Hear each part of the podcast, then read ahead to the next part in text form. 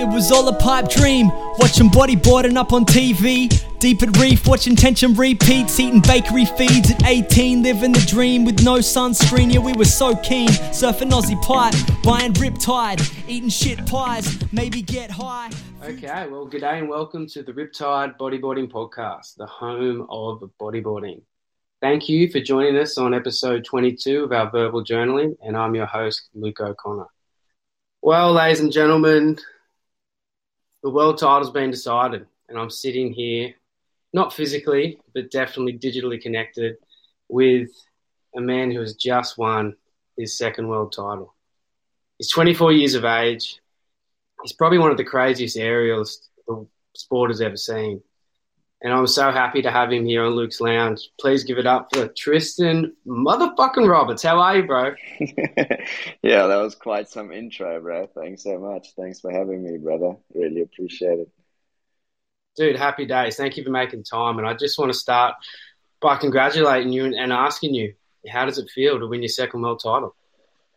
Yeah, man. Um, pretty surreal. I think like the last few days have just been a blur. I think um, I've still been struggling to sleep. Like I kind of thought I'd sleep better after the title race was done, but now I kind of guess it's just all the excitement that's keeping me awake and tossing and turning and actually just realizing that it's actually happened and it's done, man. It's like I can finally just kick back and um, put my feet up for a bit and um, yeah, just try and enjoy and soak it all in. So yeah, I'm frothing, bro. I'm just on cloud nine and I can't wait to get home to family and friends and just celebrate it all with them, you know.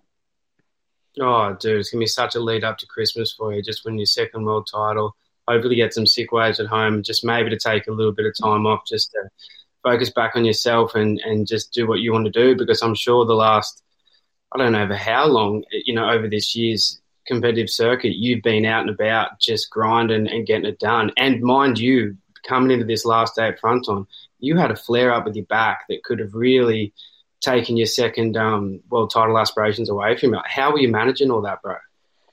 Yeah, it was it was pretty heavy. Like when I hit the reef, I kind of it. I knew it wasn't anything too serious, like any bones broke or anything, but my muscles just went in such a crazy spasm that I knew it was going to be a few days of pain and um, just frustration. And I actually ended up like just wanting some injections to relieve the pain. So I went off in the ambulance because of protocol. They had to do X-rays first before they could give me any um, injections. But I was just so sore and battered up. I was just in tears in the hospital, thinking that my whole year was kind of like, you know, kind of wondering why it's happening right now. Like I had to, you know, coming up to one of the most important days of the year, and I was coming in as a injured soldier, so I was pretty devastated in the hospital, just trying to figure out you know, when they're going to run the comp, how many days I'm going to have to rest. Um, kind of looking at the forecast, I knew I knew we were going to be on for Monday, but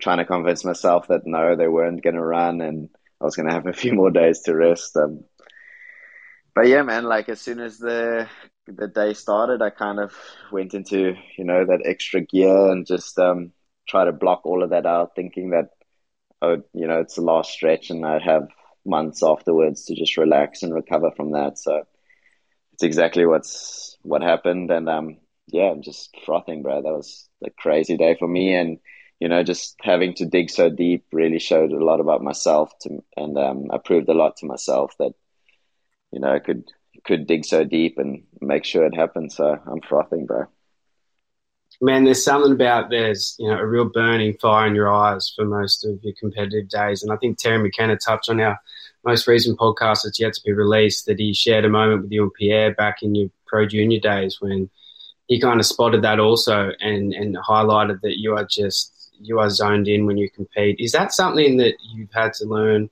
throughout your life, or were you born with, with that skill set?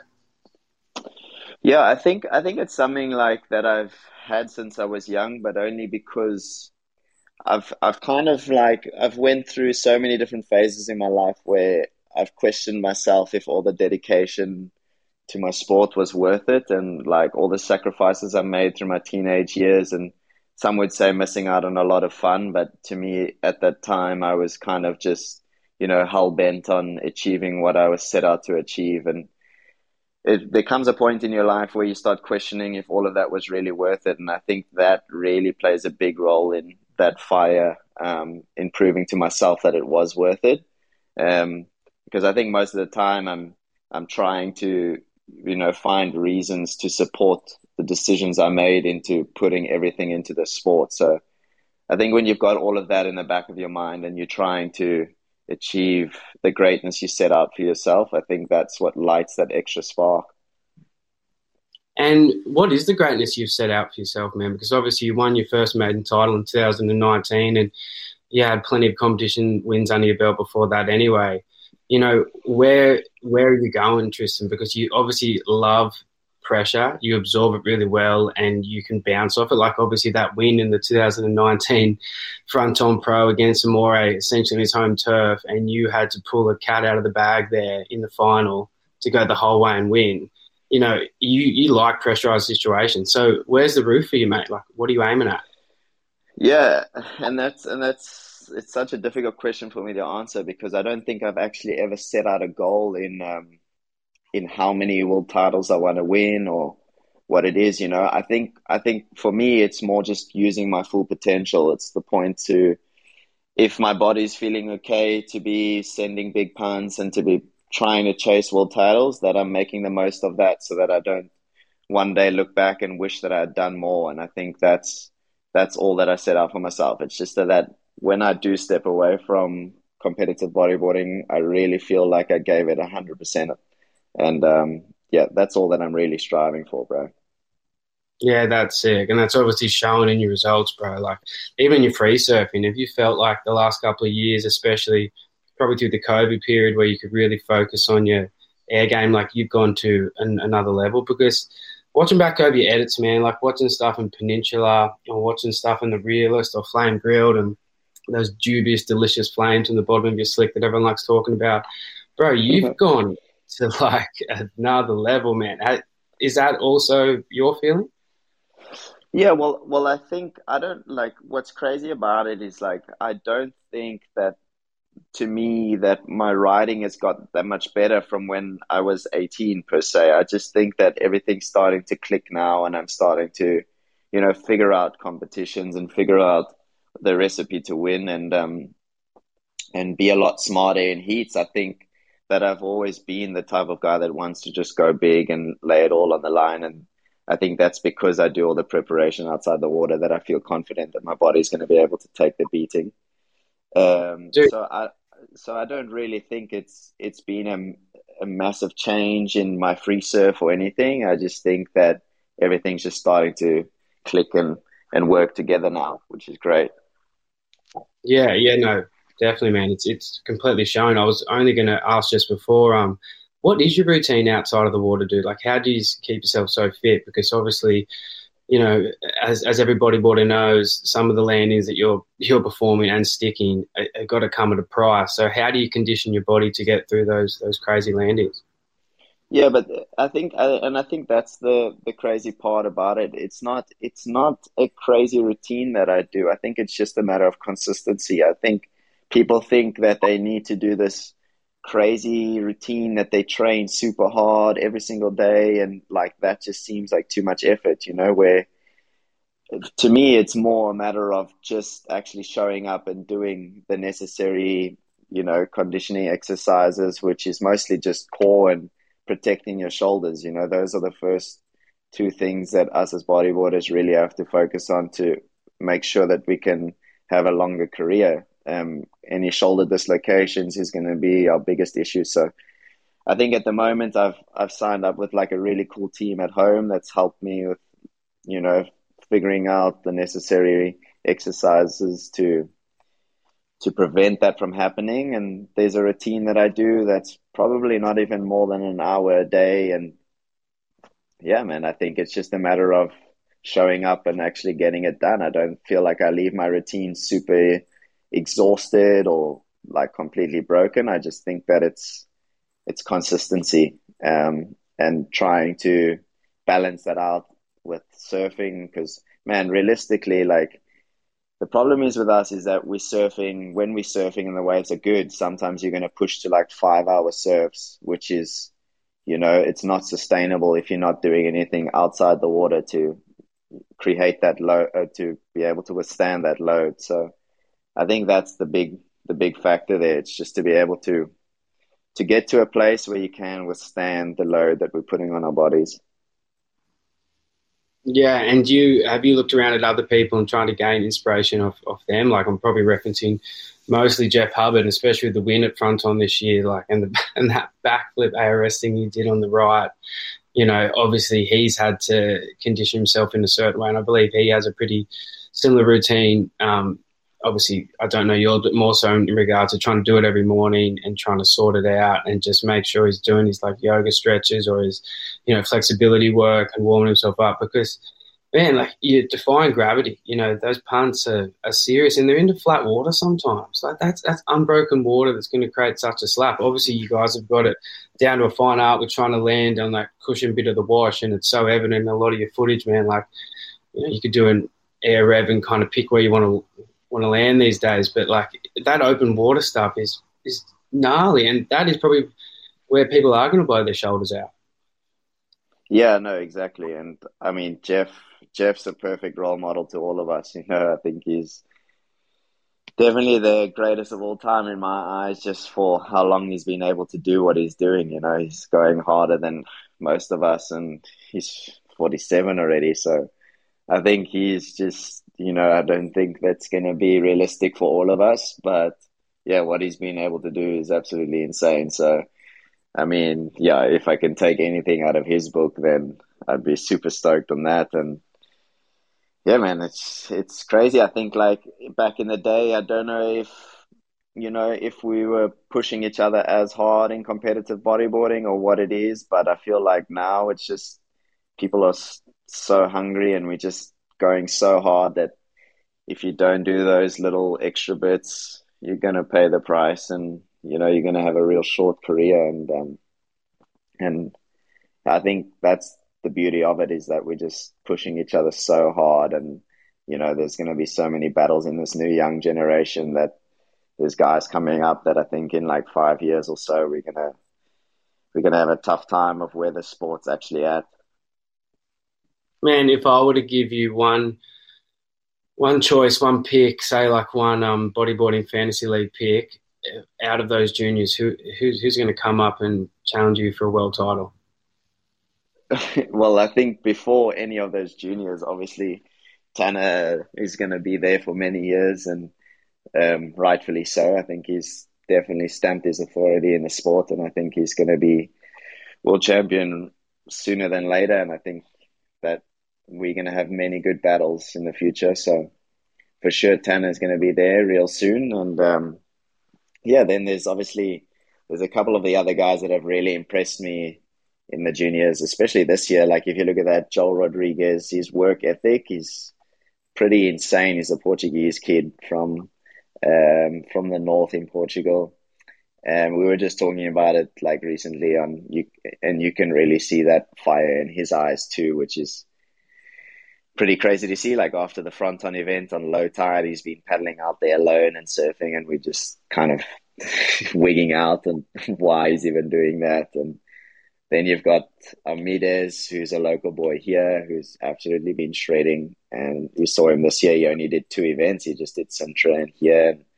Sintra is pretty dark horse and hard to stop. So there's a lot of guys, I think, in the younger, you know, generation and just watching Fronton now and watching the juniors trying to put on a show is pretty nuts. You know, was pumping Fronton in the last day and, you know, watching those kids rightfully to call them kids, just paddling out there and you know putting on a show was pretty crazy to see, man.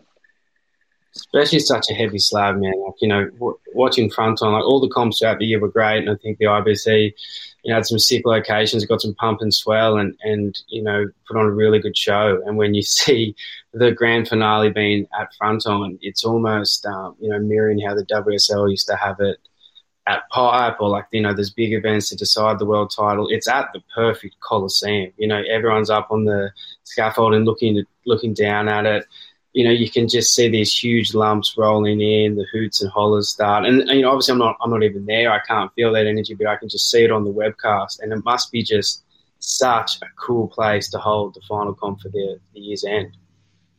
Yeah, that I was saying the other day, it's like there is no better place where it kind of feels like you, like a, you know, a few gladiators in a arena where it's like you, it almost feels like you're surrounded by a crowd because they, you know, up on that cliff looking down at you. And yeah, when those lines roll in and you have priority out the back and hearing all the whistles from the cliff and everything, it's like, it's really hard to have any other spot like it in the world. And I think it's the perfect place to end the tour every single year. And every time we walk away from the Canaries, we're so proud to be bodyboarders. So it's, it's pretty insane, man. Man, so you know you've been riding for Pride since 2011, and um, that's it's over a decade now. You know, have you found that that company, especially with the um, you know very very special um, array of staff they have on their on their team, like you know, talking to Sebastian Bullard the other day, you know, just seeing how dedicated and passionate and how professional that whole operation is. Uh, do, uh, do you feel like that has has helped your career to um, reach the dizzying heights that it has? Yeah, for sure, man. I think like I signed with them at the end of 2012, so this is my 10th year with them now, and um, we're awesome. probably going to do like a little a little decade video after this, um, um, which will be really cool, and just to reflect back on the last 10 years with them. It's been it's been a hell of a ride, man, and I think um, having those role models above me that were there and were there before me, it felt like I always had a, you know, a, a bigger task ahead of me to try and match their abilities. And um, yeah, all the riders that have come through the company before me and having Pierre there, um, who's been, you know, a role model to me since I was a kid and trying to go on surfing trips with him and trying to keep up with his pace and what he's been doing. I think that's been like one of the key factors in my career that have you know, really helped me technically as well in bodyboarding because he's man, he's like one of the most technical, gifted riders on earth. And I think, um, yeah, just watching him and learning from him and just having him around has been, you know, it's it's kind of like we have that, um, you know, that battle in between in the free surfs and uh, when we're filming that kind of also just a bit competitive, but also just helps both of us tremendously. And I think, uh, yeah, that's been great for the last four years since I've been doing those Pride team trips. has been absolutely phenomenal. Dude, those team trips are so so sick. Uh, you know, everyone's made mention of how Pride's kind of led the way in the last definitely four or five years in regards to just having a, a, production going on at, at all times. Like if you're in between comps, you're, you're, getting a film session in here, or you're gathering footage for another little project you're going to make. All the short films I produce, like from um, the Peninsula, you know, to um, uh, what was the name of the um, the one in Holy Africa? Yes, yes, Holy Africa, yeah. yeah.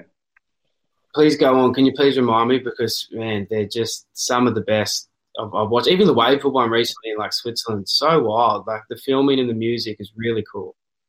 Yeah, and and also the one of the special ones that was um, multi-face Tata, which was in the Azores, um, which was pretty full on too, man. Like I think that year, I think it was last year where we did Holy Africa one and the multi-face Tata in Azores. It was like so it was really taxing on our body. We had like a few months of just mega punts and traveling and surfing. It was the dream, but at the same time, I was like, Pierre and I, we went straight from filming in the Azores to coming to surf Fronton afterwards for the comp, and we were just like, our bodies were like broken after all of that. So we've, I mean, the boys are busy, man. They always have big plans, and they're super keen on you know pushing the sport and pushing us too. So I've already got something planned up to be making a clip now. Um, just over the the year that I've just had, and that should be released in probably like the middle of November. Um, and then in January, February, I'll be going on another location with them to film. So yeah, man, it, it's really busy and it's it's been really good, and it's something that helps me stay motivated too. Is um, you know them keeping me on my toes and putting me to work, and I really enjoy that. yeah, and you're in like some of the prime years, man. Go for it, you know. Like keep yeah. chasing waves. Like if, if you're fully fit, like um, you know, I'm not saying you won't be able to do it for the next couple of decades, but so so evident when COVID hit. You know, that that two year span was quite difficult. You know, you held the world title there for pretty much four years because the world shut down. so it was um yeah, it kind of gave us all a bit of a lesson. Eh? It's just like search for it now. If you want to do it, do it, and just get it done. And you're getting it done. Yeah, hundred percent. That that was it's crazy, man. Like winning a world title and then going straight into COVID was like I think it was maybe a blessing for me for sure because I I felt like there were definitely moments after winning my first world title that like I had a bit of self doubt where I didn't know if I'd be able to step up to the plate again. And I I was actually speaking to Jeff about that the other day, like wondering like if everyone goes through that, you know, after winning your first world title, it's like you've achieved it, but now it's you're not sure how ready you are to step up to the plate again and try and defend it. And you go through those months of like self doubt where it's maybe just easier to you know convince yourself that you're maybe not a worthy champion than it is to convince yourself that you are. And um, yeah i think those covid times really actually helped me just to free surf and remind myself that who i am and what i do. And um, yeah i think it helped me stay you know got to free surf so much and come back even stronger and be really prepared for the new competitive year so in a in a way, it was actually a blessing for me. I think uh, a lot, obviously a lot of people it wasn't cool for, but me personally, I'm kind of grateful for those two years. Yeah, yeah, it's, it's such a cool way of looking at it too, man. Like, um, you know, we had some dark days here in Sydney, but there was also definitely also some positive side that really really got around. You could work on yourself in different ways. You could get to, to, to work at home and just reconnect with like family, not so much in physical um, fa- uh, kind of face to face stuff, unless it was down the beach, but more so just with your tight knit um, group, you know, at home. And, and yeah, there was some, some really cool things to be done. I enjoyed it. There was heaps of waves pumping at home and I was working from home um, most days and then just clocking on and off. And, you know, you had the freedom and the, um, you had like the freedom of no responsibility, you know, so that was a really weird yeah. time. And I, that was something like really special. Did you find because you didn't have, you didn't have the world title on your shoulders. You know, the IBC couldn't couldn't operate. It was almost maybe even a blessing for them. I would I would say like you know, looking from an outsider in because you've got so much more time to prep. You can kind of get things put in place. I know the world was slowly opening up at the kind of midway of 2021, but like yeah, it was it was a crazy time for everyone. Did you just get pumping waves at home? Yeah, I think I, I still somehow managed to travel in that time. Like I had a pretty crazy like run trying to get to France. Um, like it's a pretty cool story. I I had to go to France to film after like it was just as COVID hit. Like I think it was like the beginning of 2020. Like I I assume like April, May. No, it would have been even earlier that. It would have been like February. It was just before COVID hit or something. And I had to like get to France to film um, for the end of the realist, the clip that I made with Pride. Um, so we were trying to figure out ways to get to France, and I had a visa still valid, which was, you know, the biggest blessing for Europe. Um, so I didn't have to get another visa, but I needed um, some letters from them to say that I'm working for them, and kind of made my way over. And I, when I got to Dubai, um, they wouldn't let me get on a flight, saying that um, France wasn't accepting any South Africans on Type C visas at the time, and I needed a different visa.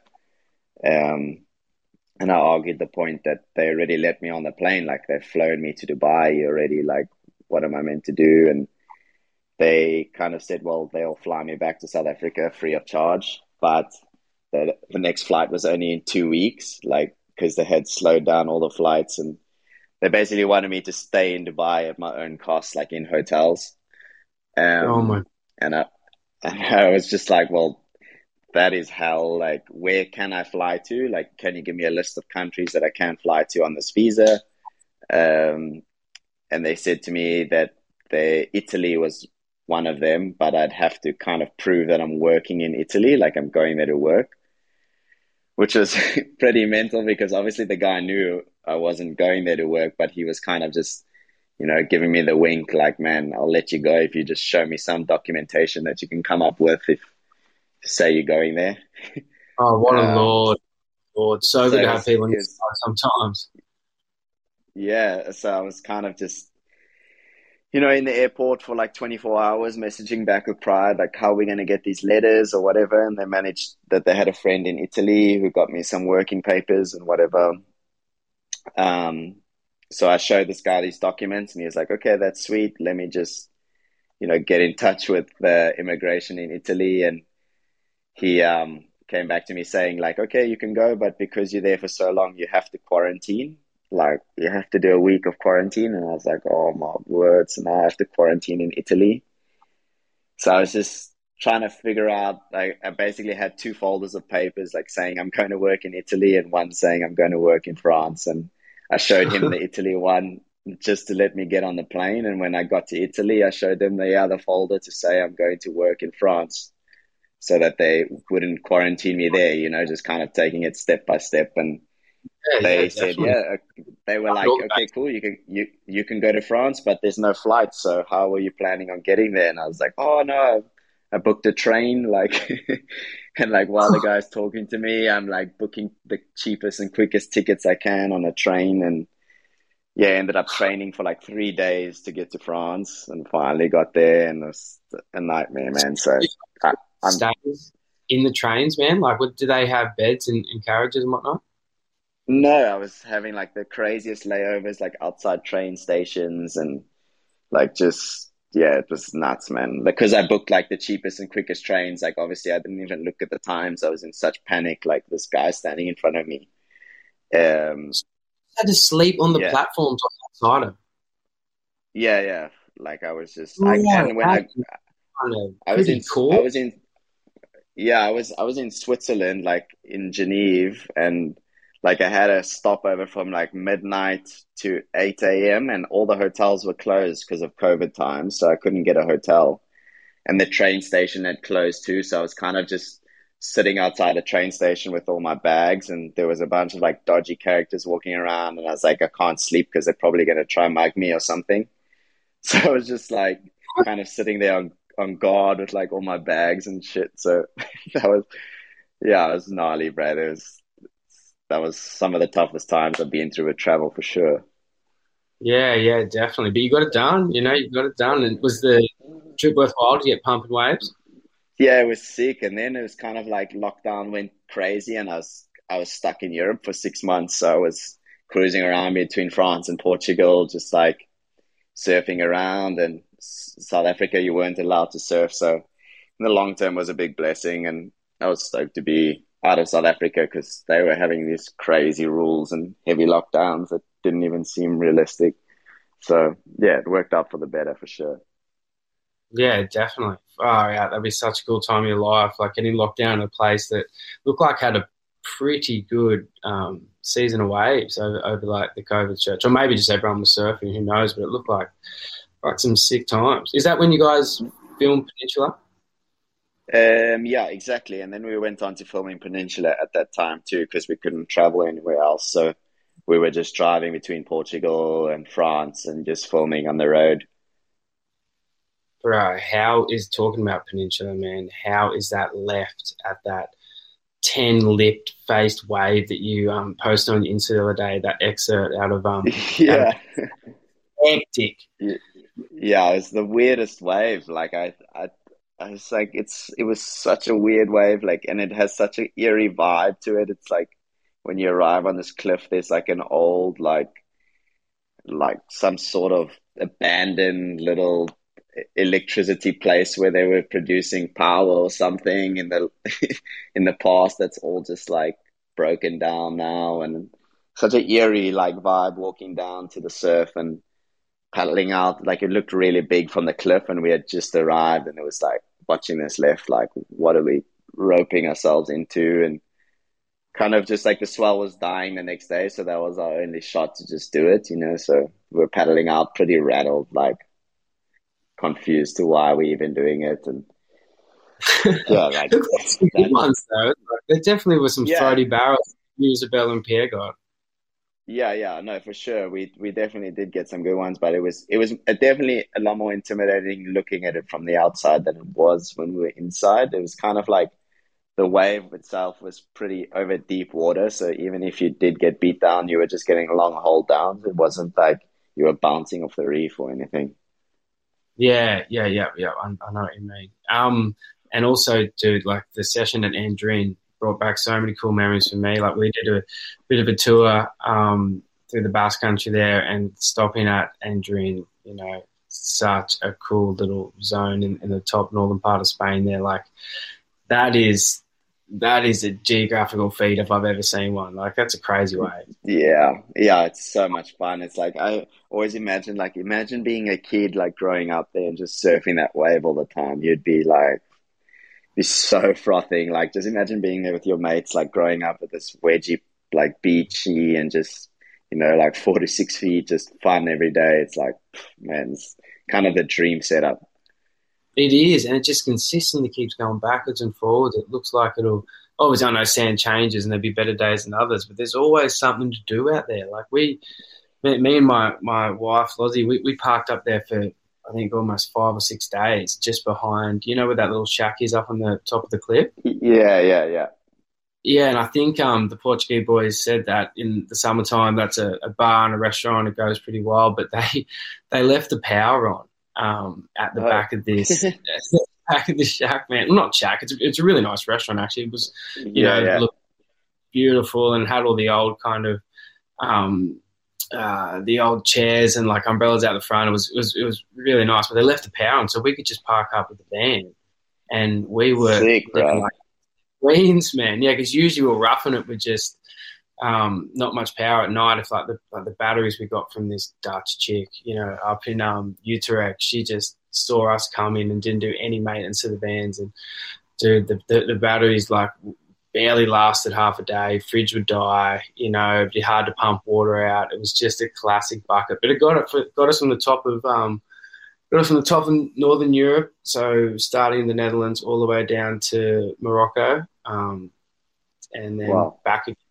Yeah, so it, it did a good job. That's mental. Well, you, yeah, you better hope none of the local boys are listening to this, bro. I they're going to send you electricity bill. yeah, shit. I know they'll be back. They'd be like, "Fuck, winter. What was going on?" Yeah, exactly. Yeah. Nah, yeah, that's sick, bro. It's like that. That vibe is yeah, mental. Van life's pretty cool in Europe. It's so easy. isn't it? I know, and there's so many little nooks and crannies you can um you can pop into. We only had um we only had such a such a like, funny thing you mentioned about that like van life and and and whatnot. Like we had such a good time over in in Europe and and and whatnot, but we found man like some of the um places were super van friendly, but then some of them like were not so van Yeah. friendly. There were a couple of moments where you know, definitely probably shouldn't have been where we were. And I remember getting like the shoe on or like the knock on the, the door at 2 a.m. or whatever. But you just got to cop it, you know, like that's that, that's kind of roughing it out there. And we had this one time in Morocco, Tristan. Oh, dude, it was during Ramadan. We had an absolute barrier going during Ramadan because we didn't look at the dates. And, you know, not to say it wasn't a really cool experience, but those people at those given times, like the, the, the Moroccans practicing, it was just like as soon as the sun went down and they needed to eat and they needed water, they would just Oh yeah. Man, and it's so wild. So car broke down for the third time in Morocco. Like we had our um, driving belt um, snap when we are coming out of the mechanics for the second time, just leaving town. So we were stuck in this service station outside of um, uh, Moulay Bousselham. Yeah, I was pretty sure it was Mul- Moulay Bousselham. And um, I was just so sick, man. Like vomiting and pooing into a garbage bag. Like I was at my lowest Oh. point. Heavy, bro. Yeah, super heavy. You know, one of those moments on a travel thing where you've had like a bug and you're just in a random location and everything's going wrong. You're getting the sweats. And I just had two trucks perched up inside with um, both men praying on, on either truck and like they're going 40 an hour. And I remember being in this tin food and just sweating and like everything was going wrong. And, and, you know, like my point being is the highs and the lows of travel. it's a real oh, thing. that's so good, man. Yeah, no, that's heavy, bro. No, for sure. There's always the highs and the lows, and just got to cough it, bro, and just keep going. I think it's, yeah, I think it's not just with traveling. I think it's with everything, bro. So, see. Yeah, definitely, man. I'm I'm just thinking, um, you would have had some crazy times on, on the road, Tristan. What's been your maybe not like deepest, darkest moment, but more so like a, a, a moment where it was just your health was fading, you had to push through, and you were just in stressful situations, but you just knew you had to do it. Yeah, well, I think like like that time I said when I was, it took me six days to travel from South Africa to France. Like that was definitely the worst. Tra- worst travel I've ever had. Um, but then, yeah, man, I think like obviously now these days, like competing with that injured back the last day, like having to dig deep and push through was definitely my my darkest moment in competitive um, bodyboarding. Um, yeah, just like being in the hospital, like injured, and kind of realizing that you know you could almost throw the whole year away um, just by with a stupid injury and um, yeah, which obviously wasn't the case, but at the time it was, yeah, it was pretty hard on me, but you know, we got it done and I think that's always going to happen. I think I'm going to be faced with a lot of adversity in the future. And this is just one of the things that's going to help me be prepared for that. Yeah, definitely, man. T- talking about adversity, what was the toughest um, heat this year on tour? Like, what was the one that really pushed you to your limits? Well, I mean, the way the way I look at it, it's like there's definitely there's there's more the, the most important heats I had this year was you know like the semi final with Tane in Arica or the semi final I had with Tane in Brazil because either way if he had won one of those he would have been in the lead you know? So and it, the scenarios would have been switched and I would have needed a result in Fronton so I think those were definitely the most important heats um, in my career for sure I mean, and for sure this year, you know, I think they played a massive role in the outcome. And yeah, I think also one or two heats that I dreaded this year, like losing the semi final um, to Manuel Cepeda in Antofagasta, where it's like a minute left and I need a six and I try to do a big roll and a nosedive, like things like that. You know, if if I had won that heat, I would have been world champion by the time I left South America already this year. So there's there's always those heats you can reflect back on, or losing to Alan in the final in Brazil, making stupid mistakes. It's like, you know, I think throughout a competitive year, and especially when you win a world title, you can always reflect back and see the massive mistakes you've made, but you can also see the the things that went your way to make you win a world title. So, yeah, that was definitely the summary of this year for me for sure, and also what kept me awake, like leading up to this last event. You know, it's like thinking about so many crazy different scenarios and thinking about you know the even the heat draws and you're thinking about the seeding coming into the last event you know and i was even running through scenarios on maybe i should lose on purpose so that the seeding changes and you know you you're doing so many crazy calculations and yeah it was it's just a nuts last event and i'm happy i didn't have to do anything tactical and i could just surf and enjoy it you know Man, how do you block the head noise out? Because obviously, you know, staying there with everything going through your mind and all the different, you know, outcomes that could have played out, and having Tanner and Alan just nipping at your heels. Like, how do you deal with that head noise? Yeah, it was really difficult for me at, at this event in particular because if you looked at the first initial heat draw we had, it's like I had Pierre and Mauri on my side of the draw and and Jeff in the beginning. You know, it was like and to me, it was like those are the most three dangerous guys to have on your side of the heat draw. And it was really difficult seeing that first heat draw and going like, wow, like this is, this is a major concern for me that, you know, I'm on that side of the draw with all these people and Tanner can only meet one of them and me in the final, which would already be too late, you know, by then he would have already won the world title. So, um, I was kind of spinning my head around that a lot and, and now I was kind of you know, putting the pressure on relying on his result instead of focusing on my ability and what I can do. And, um, you know, it just came to a point where I decided, like, you know, I was thinking, like, oh, maybe if I lose on purpose, then Tanner would go to first seed and he'd be on that side of the draw with all those people, you know, and like, you know, running through that crazy scenario in my head. And I was just, at the end of the day, just had to block all of that out and just decide, you know what, like, this whole year is just, I've been competing and doing really well, even against the biggest names. And, you know, I'm just going to bite down and just try my best and try put on a show and, you know, compete as well as I can in heavy Fronton and see what happens. And, you know, it all worked out in my favor in the end too. So I'm really happy I didn't go that route on losing on purpose. yeah, yeah, definitely, dude. Well, um, talking about you know everything coming into the last day of Fronton and, and all the pressure you must have felt and the different outcomes that could have um, really played out. You know, just going over some some of the insights. Then amazing, man, to see what you really do calculate in your head. You'll be happy to know on a lighter note that me and Winnie had a discussion on a couple of podcasts prior to this one, and Riptide Luke's Lounge had the odds floating around for you at two dollars eighty firm favourite. Thanks, bro. Was that was that just because of the scenario, or what do you reckon that was for? uh, man, like, break down. Like we, we, we had like um, a, a, team of four analysis uh, um, analysts, sorry, and then we just had different categories of ticking. You know, like does well under pressure. Um, okay. And then like also like had different categories of fitness, or we had different categories of um, uh, heat draw scenarios. You know, there were there were things dialed in, man. So you were two dollars eighty. Then we had um, Tanner at like three eighty, drifting okay. out to dollars because we kind of thought you had a bit of momentum running into it. And then Winnie was happy. Like he said, the smart bet was you. And then we went to Alan Munoz was a twelve dollar smoky that could have just come right down the outside and knocked us both over and he was saying that he'd be have a sneaky like tenner on Alan just to to maybe just come to behind.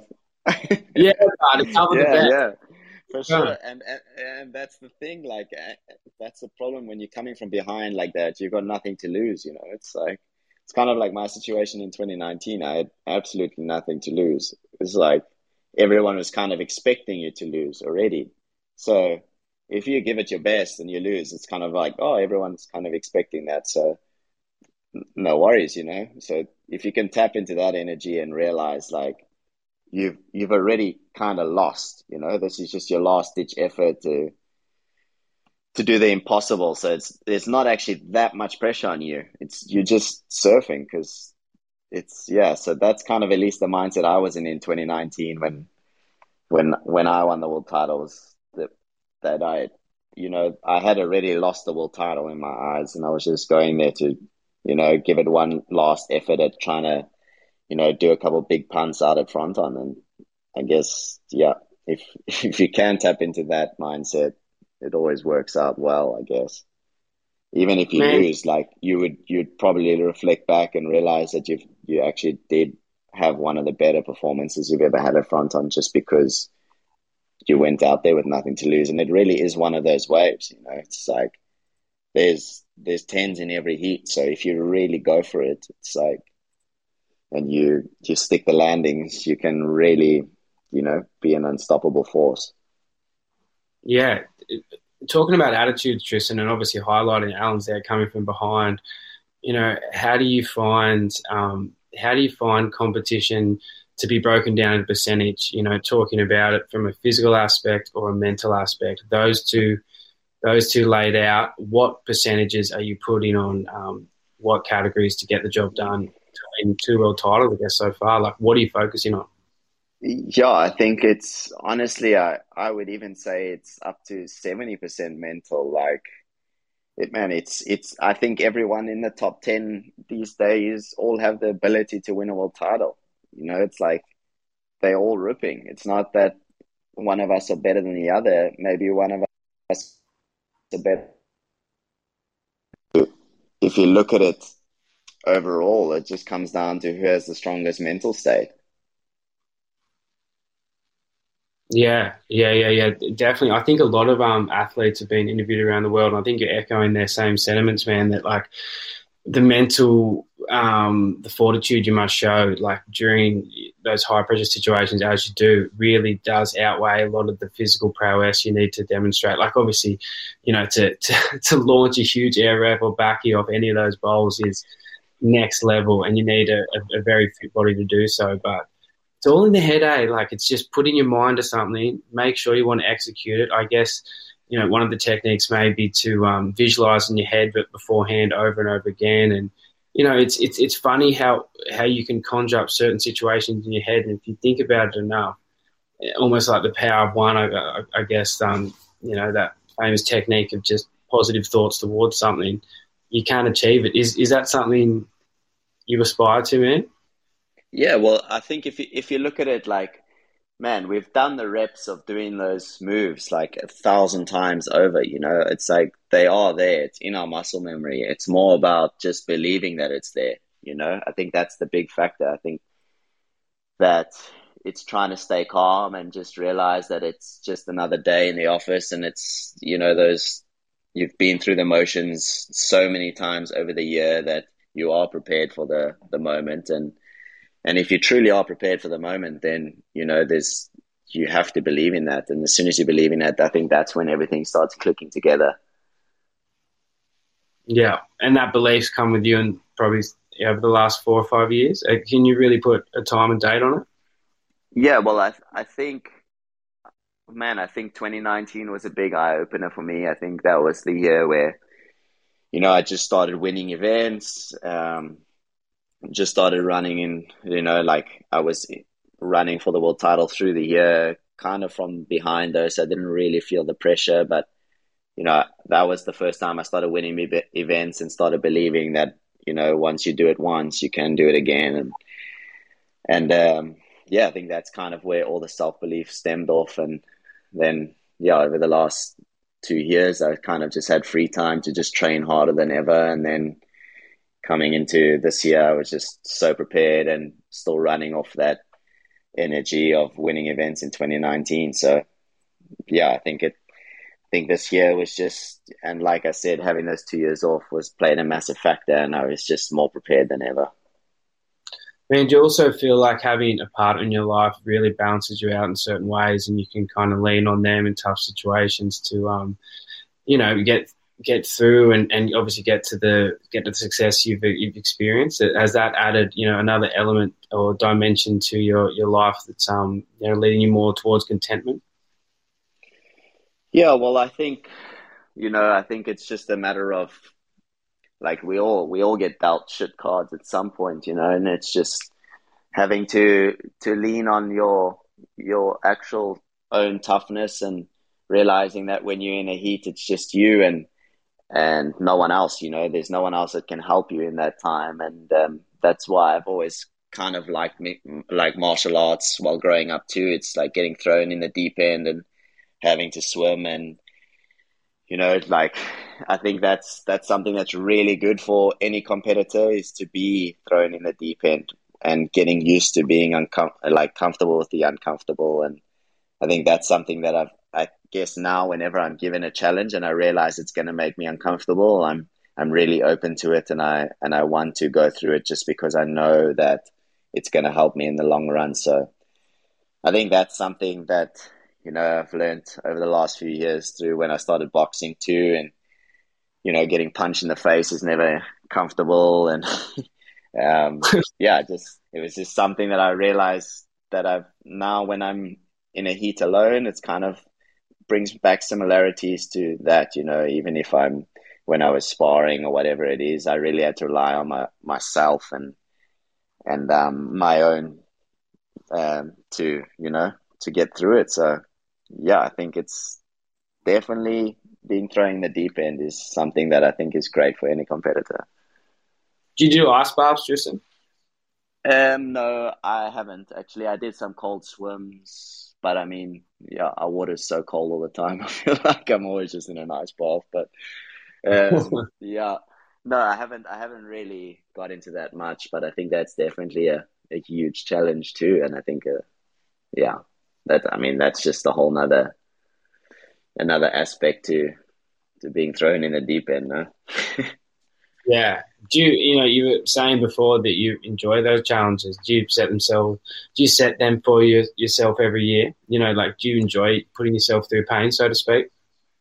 Um, I don't think there's any like specific goals that I set out that I'm I'm gonna do this and this to be put in that. But I think in life or just you know living the lifestyle that I I do, I'm always thrown in those in those um, challenges, whether I like it or not, and either I can hide from it or I can face up to it and just you know face it. So I think it's more just of a lifestyle thing that throws me in those challenges, really.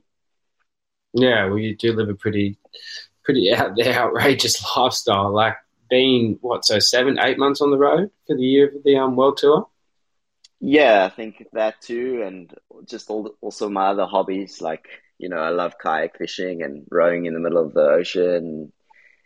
Yeah, you know, sometimes super intimidating with sharks breaching and everything. And just yesterday, I went fishing a bit here in the Canary Islands, and I had one of the scariest climbs of my life down a cliff that I was really thought I was kind of done for, like you know, getting halfway down and feel like I'm stuck and and um, yeah, just having to take things really slow and you know, I don't know. I've just I've just got a habit of ending up in situations that I I feel like just always challenge my mental strength.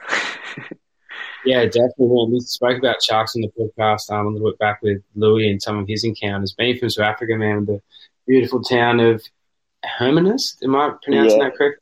Yeah, Hermanus. Yeah. Hermanus, just um, southeast from Cape Town. Have you seen um, any, you know, sharks lurking around your local haunts there? No, I haven't really had any close encounters with any whites. I've had one breach like a few meters or a few hundred meters from me that I've seen pretty clearly, which is rather scary. But other than that, I haven't mostly on the kayak. I've had a couple bronzies breaching. I've had a couple. I had an orca experience, which was really cool. Um, orca experience. Yeah, just orcas cruising on by. They didn't really come and check me out, but which I was kind of happy for. But just yeah, yeah you know, like you know, made made me feel real alive. yeah, definitely. Where was that at? Um, just off of Hermanus too, like just rowing out on my kayak fishing and actually with a friend of mine and kind of drifted different directions and seeing those big boys swim by was yeah pretty surreal actually yeah definitely man they've got such cool markings on their body hey like they stand out like dog's balls when you see them i haven't seen yeah, them like yeah. in real life just in the aquariums and whatnot and even that's not even in the aquarium what i'm talking about i've seen them once at SeaWorld which is actually quite sad and i probably shouldn't even be referencing that but yeah they're just um, yeah it's insane animals, man. Yeah, yeah, just top of the food chain and skin and nothing, bro. It's it's pretty nuts. But they're not animals, are they? What what are they? What are they classed as, man? Well, Mammals? I think yeah, but I think yeah, I think orcas in general are just you know it's it's it's just crazy because you want to see them as whales. You know, you're like, but there's a whole nother aspect to them because they actually just certified killers, and they've been taking out all the great whites and in South Africa. So yeah, it's been a real damn scary, scary thing down there. Just watching them clean out the population and realizing that you know for many years we always saw orcas that have kind of just taken over our waters. Yeah, wow, man. That, so that that's happened all up and down the east coast of, of South Africa, like it's it's most going... yeah, it's mostly around Cape Town in the colder waters. We've we've seen so many great whites washing up um, over the last few years, and the, you know the whites actually migrated for a while, and they hadn't spotted one in almost like three years um, in our waters because they had all migrated further up the east coast to the warmer water to try and get away from those orcas. Um, yeah, so it was a pretty pretty crazy few years, and you just randomly see an orca around and realize that you know they've kind of taken over at the moment. Yeah, actually, I you don't know if it's a good thing or a bad thing. I know has there been has there been any? Correct me if I'm wrong, but I, I don't think there has been any deaths in um outside of um, uh, enclosures for killer whales. I think there's been one or two for inside where um, where handlers have been bumped or tossed aside and then drowned supposedly, but um, yeah, never outside on the um, open oceans. Have you heard of any? No, not in the open, only in captivity. So serves them right anyway. Yeah, bloody oath, hey, yeah. yeah. no. Oh, dude, um, I know you're um very time poor and you've got another interview straight after this, so I don't want to hold you too long. Um, but I just want to ask you a set of five questions. I try and do at the end of most um potties. Are you are you keen to partake? Yeah, yeah, let's do it. Yeah, but okay, so um, I probably already know a couple of them, but I always love hearing it. All right, I try and predict in my head beforehand to see what kind of guy you are with these sort of, um, you know, questions coming up, and then I, I love hearing the answers. So, first one being um, crescent or bat tail. What would be your choice? I've always gone crescent, but I have just ordered a bat tail, so do with that what you want. what, where, where, are you planning on using that? Like, was it a thing for a trip? Yeah, it's it's just that I've never really ridden a bat tail, so I I I just want to experience it really and see how it goes. So yeah, I'm just curious to see what it what it's like, but I've never ridden one, so I can't even comment on how they go. Hectic. Would you ride it with a quad or just a, a double channel setup? Um, I'm gonna try run it with like the single to double concave and radial flex and just see how it goes. I definitely did put a bit more volume in it because I imagine that they go better in in worse waves than really good waves. So that's at least my my theory on it. So I'll let you know how it goes. yes, man. They're, they're, supposed to generate a bit more speed, hey, like than um a regular yeah. Is, is Yeah, and just feel a bit looser. Um, in the pocket, and so so don't know if it's going to be good in big waves, but I guess like in smaller mush and softer waves, it might feel a bit better. Yeah, yeah, epic. Yeah, definitely let us know how you go. I'm sure we'll see some clips coming up. Yeah, sweet. Thanks, bro. Um, second question, my bro: ramp or pit? Ramp all day long. kind of expected that one. Like, it's like whenever Pride wants to send me on team trips, I'm like, oh yeah, is, is are there any ramps, or are we just gonna chase barrels? is is that because um your upbringing at home, Tristan? Like you know, you had so many cool beaches and wedges around. Like, is is that what honed in your um liking to ramps over barrels? Yeah, well, I, I just think that's what just attracts me to the sport more. It's just like being able to go high and go hard than riding barrels. I think that's just why I fell in love with it. So. Yeah, sick, sick, sick. Yeah, man, fuck. Aerial game is pretty, pretty, um, pretty law, law, like just law obliterating when you think about it. You're defying gravity every time you launch up over that, that, that lip. And like some of the airs these days, like that one you punched in Brazil, bro. Ho, ho, ho, bro. How was it coming down? Yeah, yeah. No, I think, yeah, the pompo, that right wedge is just, yeah, something else, bro.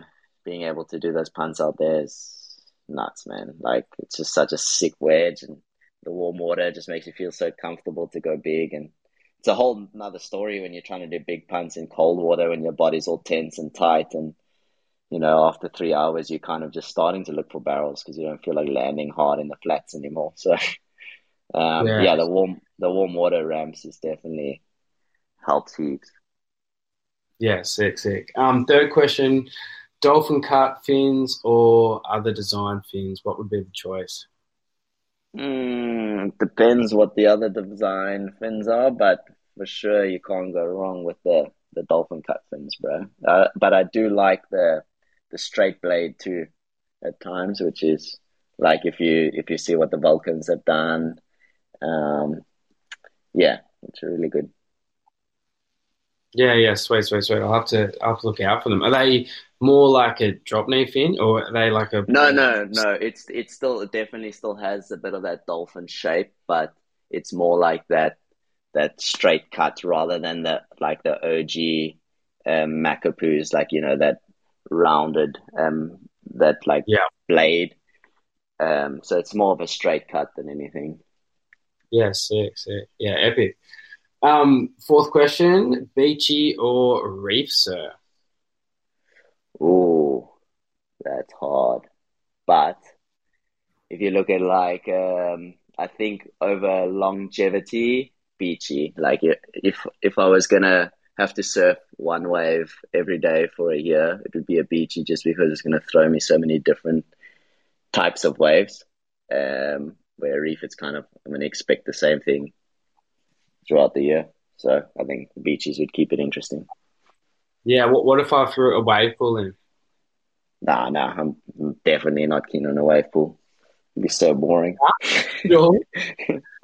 Like, if I had to surf a wave pool every day for a year, it would be like, there'd just be, it would be so boring. Like, What about if you so- had, like, say, like surf lakes here in, in, in Australia, which is only like you know, in was one of the first ones uh, designed like this, where they've got I think it's four waves breaking at once through this big plunge technique, and you could have all different waves set up. Would you ever think about that? Like you could, and it was like ramped up to say six foot, man. Think about in a couple of decades where you can have waves six to eight foot ramps and you can choose them. Like, say, I want a Nazare wedge or I'm going to go Oh, yeah. down. Do you know what I mean? Like, yeah, yeah, for sure. Like, if I can create my own, then, and I can change it all the time, then that would be great. But as of what I've seen, as of what I've seen now, it's kind of like I don't see anyone getting large ramps. True, true. That, I, I guess I'm looking more into the future. I'm just kind of getting Yeah, yeah. excited about what, what's coming. Yeah, Yeah. right now, definitely. It's like three foot kind of wedges, and it looks sick, but not um, worthy of a whole year's worth of surf. Yeah, exactly. Um, final question, man: bicep or wrist leash? Bicep. I've just ridden a bicep my whole life, and it's super comfortable. So not changing it. Yeah, yeah, locked in. Have you ever had one that's a little bit too small and you don't um, get the strap right around? And you have to have it really low down on your bicep, almost on your elbow. Oh. No, I've luckily never had to go through that, but that sounds terrible. It is. I know. You know, it's probably Maybe. like first boarding problems, but hey, it's a, it's a thing. Yeah. Yeah, maybe my biceps aren't big enough, so I don't ever have Oh. that problem. Yeah, I, I think I'm just got like too much beer flab on a man. You know what I mean? I think that's where my, where my problem is. yeah, bro. Dude, well, um, thank you for coming on the potty, Tristan. Really appreciate you giving us your time once again, dude. I know how hectic your schedule must be with the um, Fronton King coming up and, and all that kind of kind of stuff. Like, must be crazy over there in Gran Canaria. So, congratulations again, dude. You know, two world titles. You have completely smoked it this year, and you've been a pleasure to watch and some of the most high performance and progressive boogan that we've seen in the history of the sport, man. So, hats off to you. Thank you so much, brother, and thank you for having me, bro. It's been a long time coming, so I'm stoked we finally got to sit down and have a chat. Yeah, it was sick, dude. It was sick, man. And um, I think this potty will be coming out um, in two or three days' time. So when is the um, next comp starting, man, over in Canaria? Um, we just we have one tomorrow. It's like just an expression comp where it's like the previous winners of the Fronton King, so just all going to be in one comp and just trying to send a couple waves. So that should be fun. Yeah, sick. Well, good luck for that, man. And um, you know, I hope you get a good break when you go home and celebrate with your family later on in the year. Cheers, brother. Thank you so much. All right, bro. Keep well. All right, chat soon.